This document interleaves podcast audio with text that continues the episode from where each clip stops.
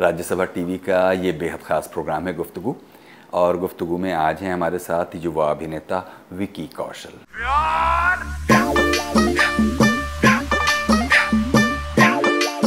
Vicky Kaushal, engineer बनने का सपना लिए बड़े होने वाले विकी कौशल आज हिंदी सिने जगत के एक उभरते हुए अभिनेता एक समय था जब वो इंजीनियरिंग में ही कुछ करना चाहते थे मगर नौ से पाँच की इस दुनिया में उलझना नहीं चाहते थे। उन्होंने अपने पिता से इजाज़त ली और एक्टिंग की दुनिया में कूद पड़े। मुझे सब कुछ चाहिए था। कुछ बनना था। बनना था किसी की तरह। जीना था कि, कि, कि, किसी की तरह। ये तो आपको मालूम ही है कि विकी कौशल के पिता श्याम कौशल हैं जो खुद भी फ़िल्मों के जाने माने एक्शन डायरेक्टर हैं। Cut cut. लेट हुआ तू अपना क्यों काम छोड़ता है यार? पिता की मंजूरी मिलते ही उन्होंने एक्टिंग के लिए ट्रेनिंग क्लासेस ज्वाइन की और खुद को तराशना शुरू किया। अब जैसे देखो हम भी ऑफ़िस में काम करते हैं तो या तो हम अकाउंट्स चेक करते हैं या तो फिर कंप्यूटर पे टाइपिंग करते हैं। ये साथ साथ का फंडा हमने कभी रखा ही नहीं है। बहुत स्टूपिड लगता है। ए चिड़िया। फ़िल्मों को जानने के लिए वो अनुराग कश्यप की टीम का हिस्सा बन गए, जहाँ उन्होंने गैंग्स ऑफ़ वासेपुर के लिए अनुराग कश्यप को असिस्ट किया। 2015 में विक्की को नीरज घेवान की फ़िल्म मसान मिली, जिसमें उन्हें लीड रोल करने का मौका मिला। लकड़ी उठाना, मुर्दा जलाना, ये काम करते हैं हम। हम क्या हमारे बाप, भाई, चाचा, हम सब यही काम करते हैं? कभी किसी को जलता हुआ देखियो क्या तुम? हा? देखियो किसी को जलता हुआ देखियो क्या तुम? हम साला रोज यही देखते हैं रोज यही करते हैं। सुबह से लेकर शाम तक हम यही करते हैं। पता है जब कोई जल जाता है ना साला चमड़ा निकल के सिर्फ़ कंकाल बच जाता है। तो किसी रेल से गुजरती है मैं किसी पुल सा थरथराता हूँ। अपनी पहली फ़िल्म में उन्होंने दर्शकों को ये यकीन दिला दिया कि अब ये साथ लंबा चलने वाला है।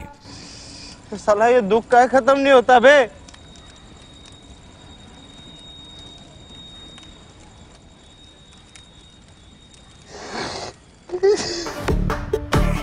हाल के वर्षों में आई मसान, रमन राघव, बॉम्बे वेलवेट, संजू और राज़ी में निभाए उनके किरदार हमें बड़े पर्दे पर एक ताजगी का एहसास कराते हैं।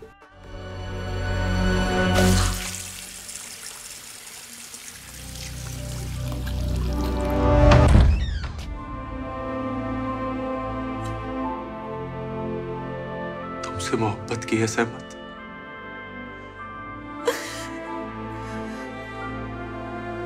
वतन के आगे।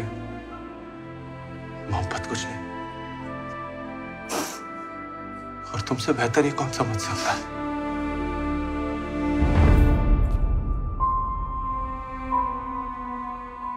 मैंने कभी तुम पर काबू पाने की कोशिश नहीं की। अब भी नहीं करना चाहूँगा। मिस मुनीरा खाला आ गई। इसी साल नेटफ्लिक्स के लिए उन्होंने एक फ़िल्म की जो कि उनके पुराने निभाए किरदारों से बिल्कुल अलग थी। आशियाना आशिया ऐसा हो। आशियाना आशियाना आशिया ऐसा हो। आशिया।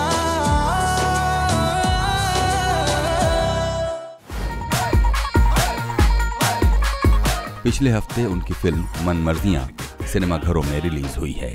गुल जी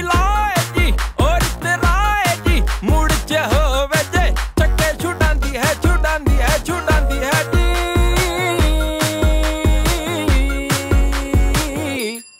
नेड़े ना आओ जी परे हो जाओ जी गोली लग जानी है टिकट तो नाली दी तो नाली दी तो नाली है जी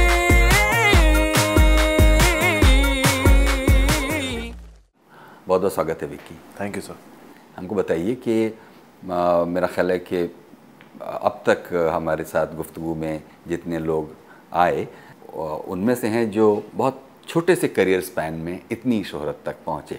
मेरा ख्याल है कि आपको तो इसी तरह का माहौल ही मिला, घर से ही, जिसमें आपको कोई ज़्यादा पापड़ बेलने की ज़रूरत नहीं थी। तो क्या मैं गलत हूँ कि आपको पापड़ बेलने की ज़रूरत नहीं थी और आपको जैसे चांदी का चम्मच मुँह में लेकर आप पैदा हुए थे और फ़िल्मों के ही लिए बने थे?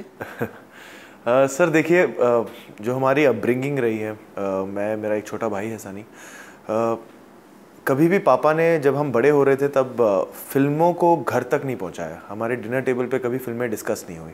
ना तो उस वजह से कभी हमारे अंदर बड़े होते समय कभी इच्छा नहीं थी कि पापा हमें फ़िल्में देखनी है शूटिंग देखनी है या किसी ट्रायल शो पे जाना है। कभी वो इच्छा ही नहीं थी। हमारे लिए पापा जैसे दूसरों के बच्चे पापा जाते हैं काम करने वैसे हमारे पापा भी काम करके घर लौटते थे। हमें ज़्यादा फ़िल्मों का नॉलेज नहीं था। हाँ इतना थोड़ा बहुत पता लग जाता था कि घर पे जब मीटिंग्स होती थी तो कैमरा शब्द सुनाई देता था लोकेशन शब्द सुनाई देता था। इतनी हल्की हल्की अपने आप वो चीज़ें बातें जाने लग गई दिमाग में। अ, चांदी की चम्मच तो कभी नहीं थी वो मैं नहीं कहूँगा। क्योंकि बचपन से आई थिंक सबकॉन्शियसली कहीं ना कहीं एक्टर अंदर था ही। पर कभी ये नहीं सोचा था कि करियर एज एन एक्टर ही बनाना है। अ, पापा से एक चीज़ सीखी है कि आप अपने आज को पूरा जियो पूरी सच्चाई से जियो। तो जब हम बड़े हो रहे थे तब हमारा काम था पढ़ाई करना। पढ़ाई को सच्चाई से जी रहे थे। नंबर अच्छे आने लग गए मैथ्स पसंद था। तो साइंस ले ली इंजीनियरिंग करने लग गए। फिर इंजीनियरिंग के दौरान मतलब और तब तक हमेशा हर साल में चाहे वो स्कूल हो कॉलेज हो मैं स्टेज पे हमेशा एक्टिव था। तो तो जब वो घड़ी आई फैसला लेने की कि इसके बाद क्या करना है? तुम्हें इंजीनियर बनना है या क्या करना है जीवन में? तो तब जब हमारे फैकल्टी ने हमें लेकर गए एक इंडस्ट्री में कंपनी में दिखाने के लिए कि ये तुम्हारा फ्यूचर है और जैसे ही मैंने कदम रखा मुझे पता लगा कि ये ना मैं इसके लिए बनाऊँ ना ये मेरे लिए बना है कौन सी स्ट्रीम में अपनी इंजीनियरिंग की? मैंने इलेक्ट्रॉनिक्स एंड टेलीकम्युनिकेशंस में। तो अ, तो उस दिन मैंने अपने आप से पूछा था कि यार तुम्हें करना क्या है? उस दिन मैंने पहली बार अपने फ्यूचर के बारे में सोचा था। तो तब मुझे मैंने रियलाइज़ किया कि यार करना तो ये पसंद है मुझे। तो तब मैंने पहली बार खुद को एक्टर क्वेश्चन मार्क किया था। और मुझे याद है जब मैंने पहली बार पापा से ये बात शेयर की थी कि मुझे इंजीनियर नहीं एक्टर बनना है तो पापा बड़े खुश थे कि मैं इंजीनियर बनने जा रहा हूँ। क्योंकि जैसे पापा हैं या दादाजी हैं, दादाजी की पंजाब में होशियारपुर एक डिस्ट्रिक्ट है, उसमें एक छोटे से गाँव में किराने की दुकान थी। पापा वहीं बड़े हुए हैं। उनका सपना था कि मैं एक इंग्लिश लेक्चरर बनूं पंजाब में, जो वो कभी जी नहीं पाए बिकॉज़ तभी फाइनेंशियल तंगी थी फैमिली में। तो उस वजह से उनको बॉम्बे आके स्ट्रगल करनी पड़ी एंड डेस्टिनी उन्हें एक एक्शन डायरेक्टर बना दिया उन्हें। तो पापा हमेशा से ये देख और दादाजी ने ये सपना देखा था कि कभी एक वो आइडियल लाइफ हो जहाँ आप जॉब कर रहे हो मंडे टू फ्राइडे काम चल रहा है सैटरडे संडे छुट्टी है दिवाली की अलग छुट्टी मिलती है महीने का एक पे चेक मिलता है वो अब हमारा बेटा जिएगा। तो ये पहला कौशल परिवार में चिराग है जो ये जिएगा जो हमने सपने देखे थे। तो जब मैंने आके कहा कि मैं एक्टर बनना चाहता हूँ तो उनके वो सारे सपने टूटते हुए मुझे दिखाई दिए। तो उन्होंने पर उनका पहला सवाल ही यही था कि तुम्हें एक्टर क्यों बनना है? क्योंकि तुम्हें लगता है मैं इंडस्ट्री से तो तुम्हारा सफ़र ईजी हो जाएगा। अ, तो मैंने हाँ, कहा उन्होंने सही सवाल पूछा हाँ तो उन्होंने उनका पहला सवाल ये था। तो मैंने कहा नहीं देखिए मैंने और क्योंकि ना पापा हमारी अपब्रिंगिंग ऐसी रही है उन्होंने सिखाया हमें बचपन से है ना? उन्होंने कभी हार्श रियलिटीज़ हमसे छुपाई नहीं है। तो हमें मुझे पता है घर का एक एक फर्नीचर कैसे आया है। मुझे उनकी जर्नी पता है जो एक मलाड के दस बाय दस के एक चौल के घर से जो शुरुआत हुई थी जहाँ मैं पैदा हुआ था वहाँ से अब तक की उनकी जर्नी क्या रही है। तो मुझे पता है कि इस इंडस्ट्री में वो, सिर्फ़ वो ग्लैमर और ग्लॉस नहीं है। इसमें बहुत हार्डशिप्स है, बहुत मेहनत है, बहुत सेक्रीफाइसेस है। आपको काम को सबसे पहले रखना पड़ता है। तब जाके कुछ रिवॉर्ड आप एक्सपेक्ट कर सकते हो। तो मैंने वो जीवन उनका देखा है। तो मैंने कहा कि सिर्फ़ पापा को मैंने एक बात कही थी कि, पापा, देखो, मैं, मेरे एकेडमिक्स जो हैं नंबर अच्छे आ रहे हैं, मैं इंजीनियर बन सकता हूँ। पर कभी आगे जाके 10-15 साल बाद जाके मुझे ये रिग्रेट नहीं करना कभी भी कि यार, जब मैं 22 का था, मुझे करना कुछ और था, पर मैंने पहला कदम ही नहीं रखा। मैंने कोशिश ही नहीं की। तो मेरे मन से मुझे लगता है कि ये मेरी इनर कॉलिंग है कि मैं एक्टर बनना चाहता हूँ। मुझे इस काम में मज़ा बहुत आता है, खुशी बहुत मिलती है। तो I don't mind struggling for the next five years ten years जितना भी जो भी किस्मत में लिखा हो। तो पापा को लगा इसकी वजह ठीक है, और पापा इस इंडस्ट्री से बहुत प्यार करते हैं। वो कहते हैं, आजकल, आज तक जो भी मुझे मिला है, वो इस इंडस्ट्री की बदौलत है। तो मैं कभी किसी को डिस्करेज नहीं करूँगा इस इंडस्ट्री से आने से बट उसकी वजह सही होनी बहुत ज़रूरी है। तो उस नोट पे मेरी जर्नी शुरू हुई। और रही बात की कितनी स्ट्रगल हुई है या कैसी जर्नी रही है। 2009 में I passed out as an engineer graduation ख़त्म की थी और अ, अगले ही दिन मैंने अपने आप को एक एक्टिंग कोर्स uh, में अप्लाई किया अपने आप को और अ, मुझे एक्चुअली ये जानना था कि ये क्या सिर्फ़ ये हॉबी है या मैं ये जीवन भर ये करना चाहता हूँ एक अपनी लाइफ इसको देना चाहता हूँ। एंड जब वो पाँच छः महीने मैंने किशोर नमित कपूर एक्टिंग अकेडमी है यहाँ पे बॉम्बे में वहाँ पे मैंने बिताए तो जो मुझे सबसे बड़ी सीख वहाँ पे ये मिली कि मैं श्योर था कि हाँ मैं यही करना चाहता हूँ। मुझे इस अपने काम से इश्क है। और उसके बाद फिर आ, मुझे अनुराग कश्यप साहब के साथ एज एन एडी बनने का मौका मिला ऑफ़ वासीपुर पे। वो बहुत बड़ी स्कूलिंग रही जब मैंने आ, मनोज वाजपेयी जी रिचा चड्डा पीयूष मिश्रा जी नवाज़ भाई इन सबको काम करते हुए इन पर्सन देखा। आ, वो मेरी बहुत बड़ी सबक थी और वहाँ से मैंने सीखा कि एक थिएटर का एक एक्टर के जीवन में कितना इंपॉर्टेंस है। फिर उसके बाद मैंने थिएटर तीन चार साल करना शुरू किया। नसीर साहब के साथ मानव कौल हैं कुमुद मिश्रा और और भी काफ़ी छोटे मोटे थिएटर ग्रुप्स थे उनके साथ करना शुरू किया बॉम्बे में। साथ में फिर ऑडिशंस देने मैंने शुरू किए। ऑडिशंस यहाँ पे बॉम्बे में तीन चार जगह बहुत मशहूर हैं जहाँ ऑडिशन होते हैं। उसे बॉम्बे में स्ट्रगलर्स एरिया भी कहा जाता है। तो वहाँ खूब चक्कर काटे हैं। रोज़ ग्यारह बजे सुबह एक बैग लेके निकलता था जिसमें एक फॉर्मल वेयर होता था कुर्ता पजामा होता था एक ट्रिमर रखा होता था। और वो लेकर मैं निकलता था कि कहीं भी जो लुक कहे कहोगे मैं उस लुक में आके आपको ऑडिशन दे दूँगा। तो काफ़ी दरवाज़ों पे खटखटाया हूँ और पहला सवाल ये पूछा हूँ कि am I fit for the audition तो ये सवाल पूछना बहुत ज़रूरी होता था कि, क्या मैं फिट हूँ? तो तो ये सवाल तो ऐसा हो गया था कि ये रोज़ पता नहीं कितनी बार मैंने पूछा ये। तो काफ़ी ऑडिशंस हुए, सब कुछ हुआ तीन चार साल ऐसे ही चले और फिर 2013 में मुझे याद है ज़ुबान का ऑडिशन मैंने दिया था मोजेस सिंह की जो फ़िल्म थी वो पहली फ़िल्म थी जो एज अ लीड क्रैक हुई थी और उसके बाद फिर सफ़र शुरू हुआ था। ये जो तीन चार साल जब तक आपको लिए दरवाजे बंद हो रहे थे तब तक तो फैसला बदलने का भी कभी मन हुआ? अ, नहीं एक्चुअली नहीं हुआ पता नहीं क्यों। और जैसे मैंने कहा ना वो जैसे बचपन में भी ना हम पे कभी वो प्रेशर नहीं था कि तुम्हें फ़र्स्ट आना है। हमें सिर्फ़ ये सिखाया गया माँ बाप से कि आप मेहनत करो आप जो आपका काम है वो करो सिंसियरली करो उसके बाद जो रिज़ल्ट आएगा वो आएगा उसमें कोई गम नहीं फिर। तो शायद वो वो वो इनग्रेन था अंदर कि आप करते रहो, फिर होगा, नहीं होगा, वो देखी जाएगी। और पापा हमेशा कहते हैं कि अगर तुम पूरी सच्चाई से आज को ज़ीरो ना, कल अच्छा ही होगा, टेंशन मत लो। तो पता नहीं, वो एक सबकॉन्शियसली अंदर बैठ चुकी है, वो घर कर चुकी है बात। और और मैं सचमुच इस चीज़ को, मैं मैं बहुत पसंद करता हूँ एक्टिंग करना। तो वो शायद उसी ने मुझे रोज़ एनर्जी दी कि निकलो, आज कुछ नहीं हुआ, पर कल फिर निकलेंगे, फिर कुछ करेंगे। हाँ कुछ कुछ दिन होते थे जब आपको वो मंजिल बहुत दूर लगती है। कि यार ये पता नहीं कैसे होगा। बट uh, मुझे याद है माँ जब भी खाना खाते थे तो माँ साथ में बोलते तू क्यों सोच रहा है कैसे होगा? तेरा काम ही नहीं है वो कैसे होगा सोचना। तू करता रहे जो होगा वो अपने आप संभाल लेगा ऊपर वाला। तो अच्छा इंजीनियरिंग के ज़माने में अगर आप याद करें तो एक्टिंग अ, करना है अ, का का- की सोच कैसे आई होगी? मतलब अ, किसी को देखकर या खुद आपने कुछ किया किसी ने बैकअप किया कुछ ऐसा मतलब नहीं मैं जैसे मैंने बताया मैं बचपन से स्टेज पे एक्टिव था चाहे वो डांस हो चाहे स्किट्स हो चाहे प्लेज हो चाहे फैंसी ड्रेस ही क्यों ना हो मैं कोई मौका छोड़ता नहीं था बिकॉज़ मैं बहुत एक एक शाय किड था बचपन से और मुझे स्टेज पे ना बहुत लिबरेटेड वाली फीलिंग आती थी मुझे लगता है मैं जो करना चाहूँ ना मैं कर सकता हूँ और कोई रोकेगा नहीं मुझे तो पता नहीं वो उस उस एक कोर फीलिंग से ये बात शुरू हुई थी तो इसलिए मैं वो वो वो बड़ा इन्जॉय करता था वो परफॉर्म करना। तो तो जैसे कि मैंने बताया वो मोमेंट था जब मैं उस कंपनी में गया था। वो दिन मेरे लिए बहुत इंपॉर्टेंट दिन है मेरे लाइफ का।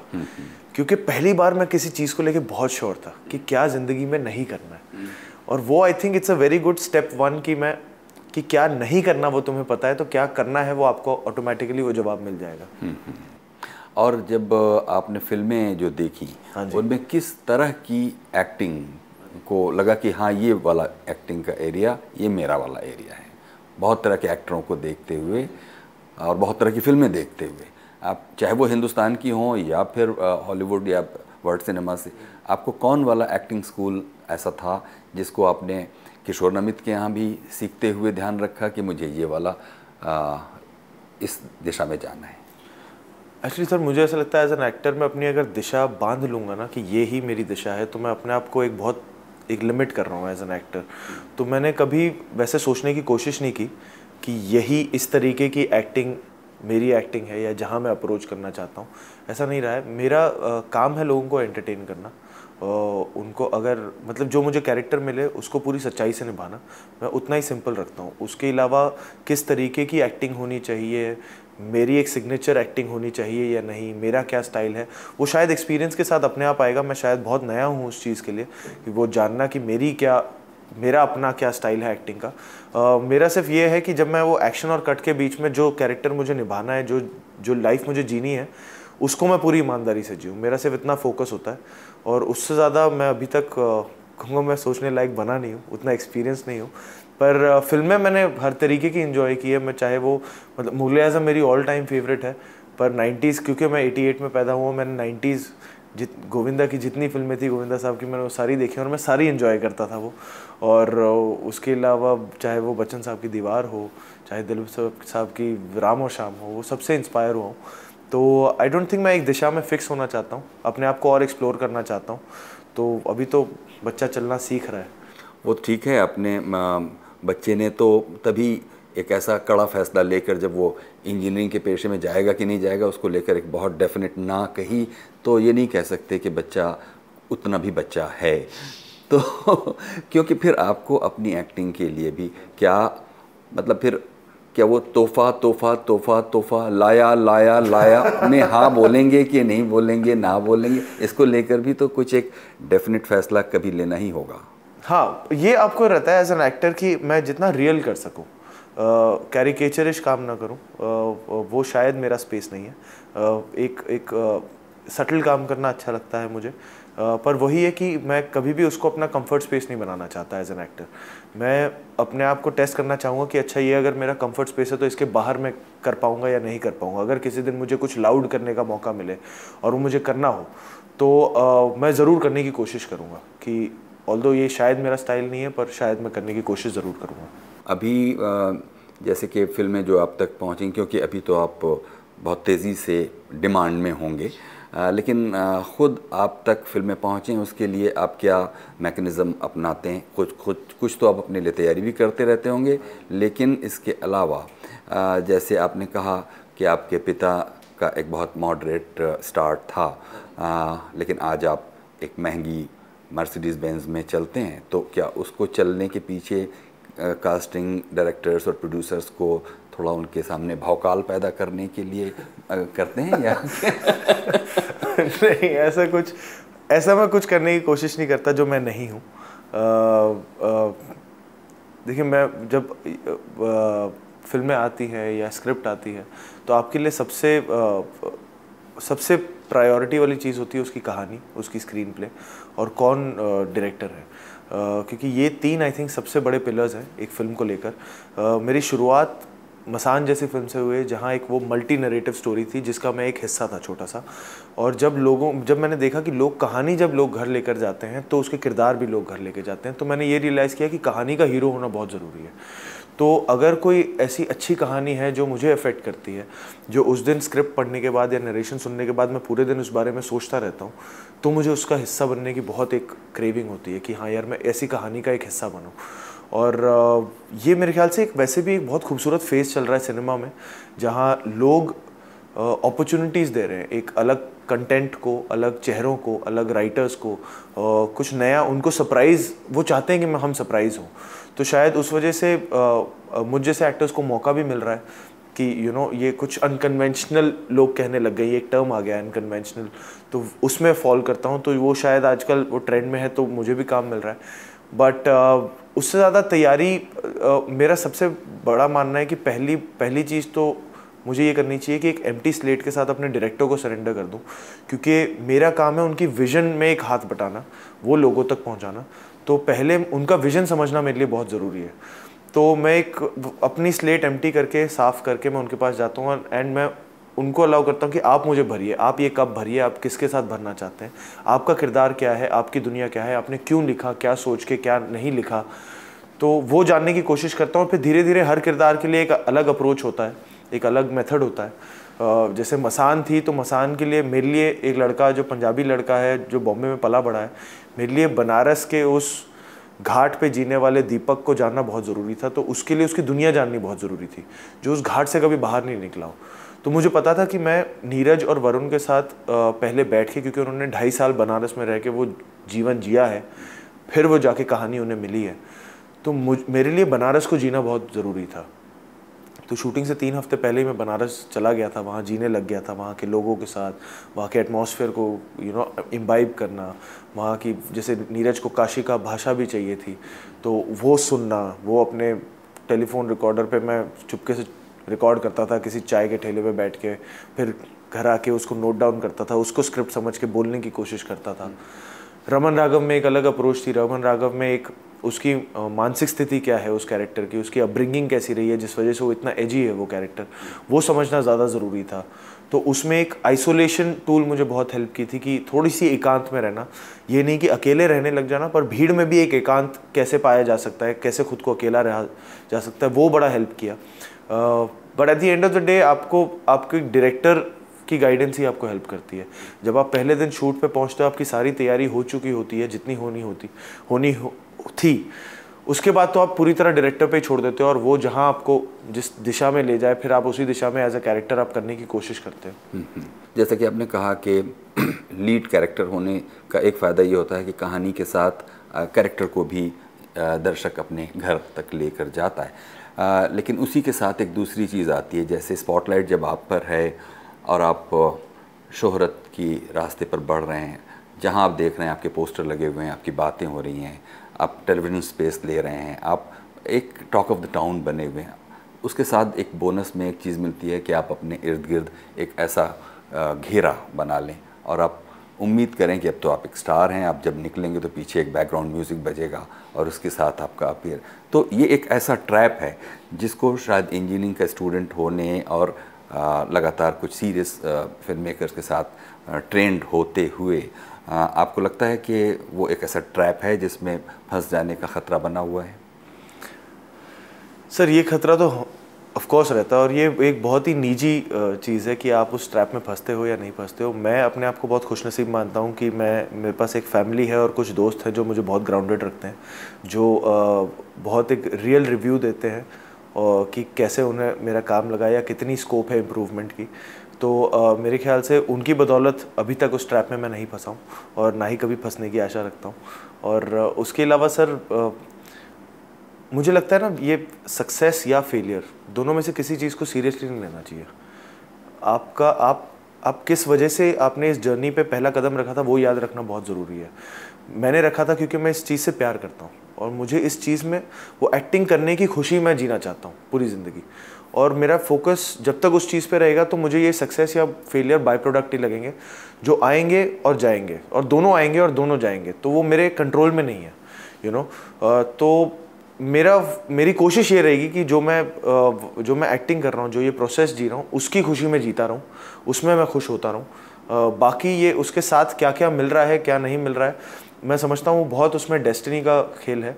और उसमें मेरा, सी, मेरा बहुत कम योगदान है। एक्चुअली एक्टर्स बहुत लाइमलाइट ले जाते हैं।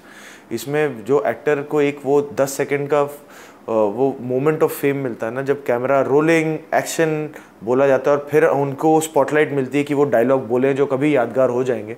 उसके पीछे 200 लोगों की मेहनत होती है। उस, वो सिर्फ़ हमारी मेहनत नहीं होती है। वो कई लाइटमैन कोई बहुत दूर ऊपर खड़ा होकर वो लाइट हमारे चेहरे पे मार रहा है, तब वो शक्ल दिख रही है।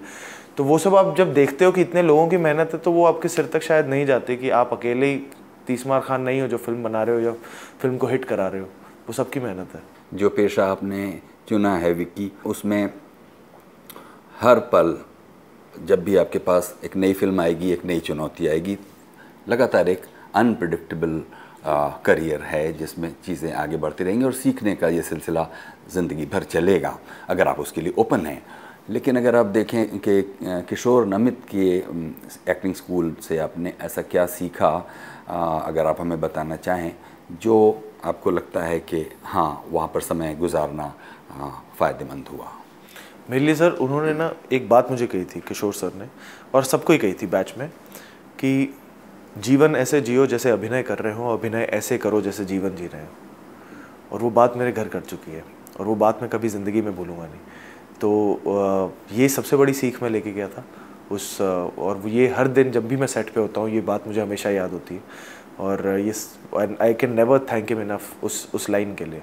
और मैं जब भी उनसे बोलता हूँ या जब भी वो उन, उनके बैच, अभी प्रेजेंट बैच में मिलने का मौका मिलता है, मैं हमेशा कहता हूँ, ये लाइन अब आपको समझ नहीं आएगी, पर जब आप आगे जाके सेट पे काम करोगे या जब आप नॉर्मल लाइफ जियोगे, तब आपको ये लाइन बहुत याद रहेगी। तो उसके अलावा और जैसे मैंने कहा था, मैं उस उस उस उन छः महीनों में मैं श्योर होना चाहता था कि यही मैं अपना पूरा जीवन इसको देना चाहता हूँ। तो मैं हमेशा शुक्रगुजार रहूँगा किशोर सर का कि उन्होंने मुझे इस काम से प्यार करवाया है। कि उन छः महीनों में मुझे सचमुच इस काम से इश्क हुआ कि मैं खुद को कह पाया कि मैं पूरी ज़िंदगी इसको देना चाहता हूँ। तो विक्की हम लोग करीब करीब बातचीत के आखिरी हिस्से में पहुँचे हैं। कोई ऐसी बात जो आप कहना चाहते थे और वो सवाल मैंने नहीं पूछा है तो अभी आप कह सकते हैं। नहीं मैं बस कहना चाहता हूँ कि अ, मेरे लिए इट्स अ ह्यूज ऑनर कि मैं आज आपके सामने बैठा हूँ और आपसे गुफ्तगू कर रहा हूँ। और जब अ, मुझे फ़ोन आया था कि इसकी पॉसिबिलिटी है कि गुफ्तगू पे एंड मैं बहुत खुश था कि जैसे आपने कहा कि मैं मुझे ऐसा लगता है मैंने अभी शुरुआत ही की है और मैंने दिग्गजों को यहाँ बैठे हुए देखा है। यहाँ बहुत अज़ीज़ दोस्त भी बैठे हैं और बहुत ऐसे लोग बैठे हैं कलाकार बैठे हैं जिनको मैं उनका काम देखते हुए बड़ा हुआ हूँ और आज मेरे लिए यहाँ बैठना मेरे लिए बहुत बहुत बड़ी बात है। तो थैंक यू मुझे यहाँ बुलाने के लिए। बहुत बहुत शुक्रिया। थैंक यू सो मच ये थे विकी कौशल आपके प्रिय अभिनेता। कुछ कहना चाहते हो प्रोग्राम गुफ्तु के इस एपिसोड के बारे में तो हमें लिखिएगा ज़रूर feedback dot R S T V at gmail dot com पर। और इस हफ़्ते जो हमारे पास प्रतिक्रियाएँ आई हैं, उनमें से एक प्रतिक्रिया फ़िलहाल आपके लिए।